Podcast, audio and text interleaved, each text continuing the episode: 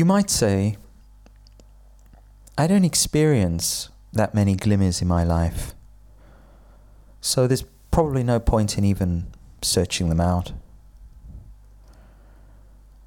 What's what's smaller than a glimmer? What's what's even less than a glimmer? Maybe there's a couple of those in your life. Maybe those can be found. Well, maybe what's smaller than a glimmer is a pale blue dot. So small. In fact, if you were to put that into Google, pale blue dot, and search for that image, because it is an image, you will find it if you search for pale blue dot. It's so small, I'm looking at it at the moment in front of me, that it's almost just like a single pixel, a single blue pixel on a black screen.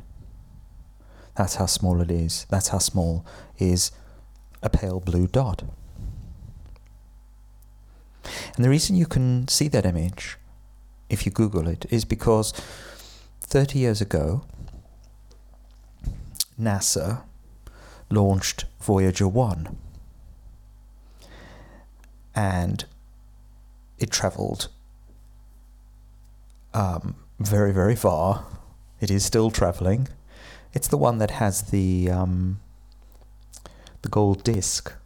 I'm pretty sure that's Voyager 1. The gold disc on the side that has all of these images and it has um, a number of music tracks. That's another interesting thing the music tracks that are currently flying. I mean, it's left our solar system at this point.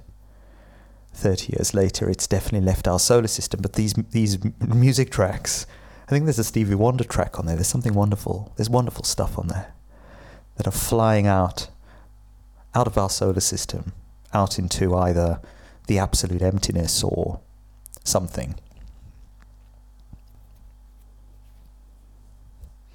And so 30 years ago, Voyager 1, after traveling for a couple of years, was able to take an image of us, a selfie, essentially, but from a vast distance. It took a selfie of our home planet from a very, very vast, vast difference. Imagine an arm that stretches 6.4 billion kilometers 6.4 billion kilometer arm with a camera attached to the earth and it took a selfie.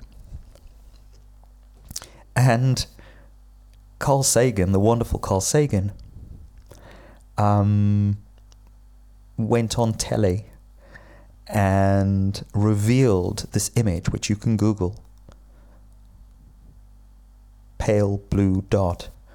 It, he unve- unveiled this image to the world for the first time.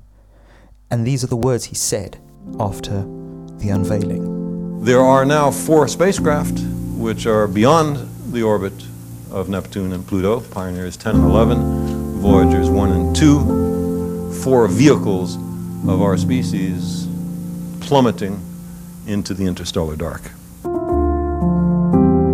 Now, of all those worlds, we have no indication of life.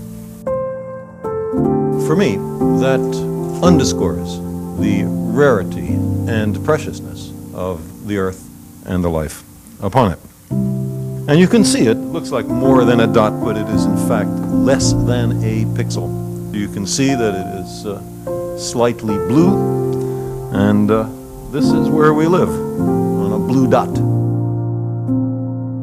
On that blue dot that's where everyone you know and everyone you ever heard of and every human being who ever lived lived out their lives.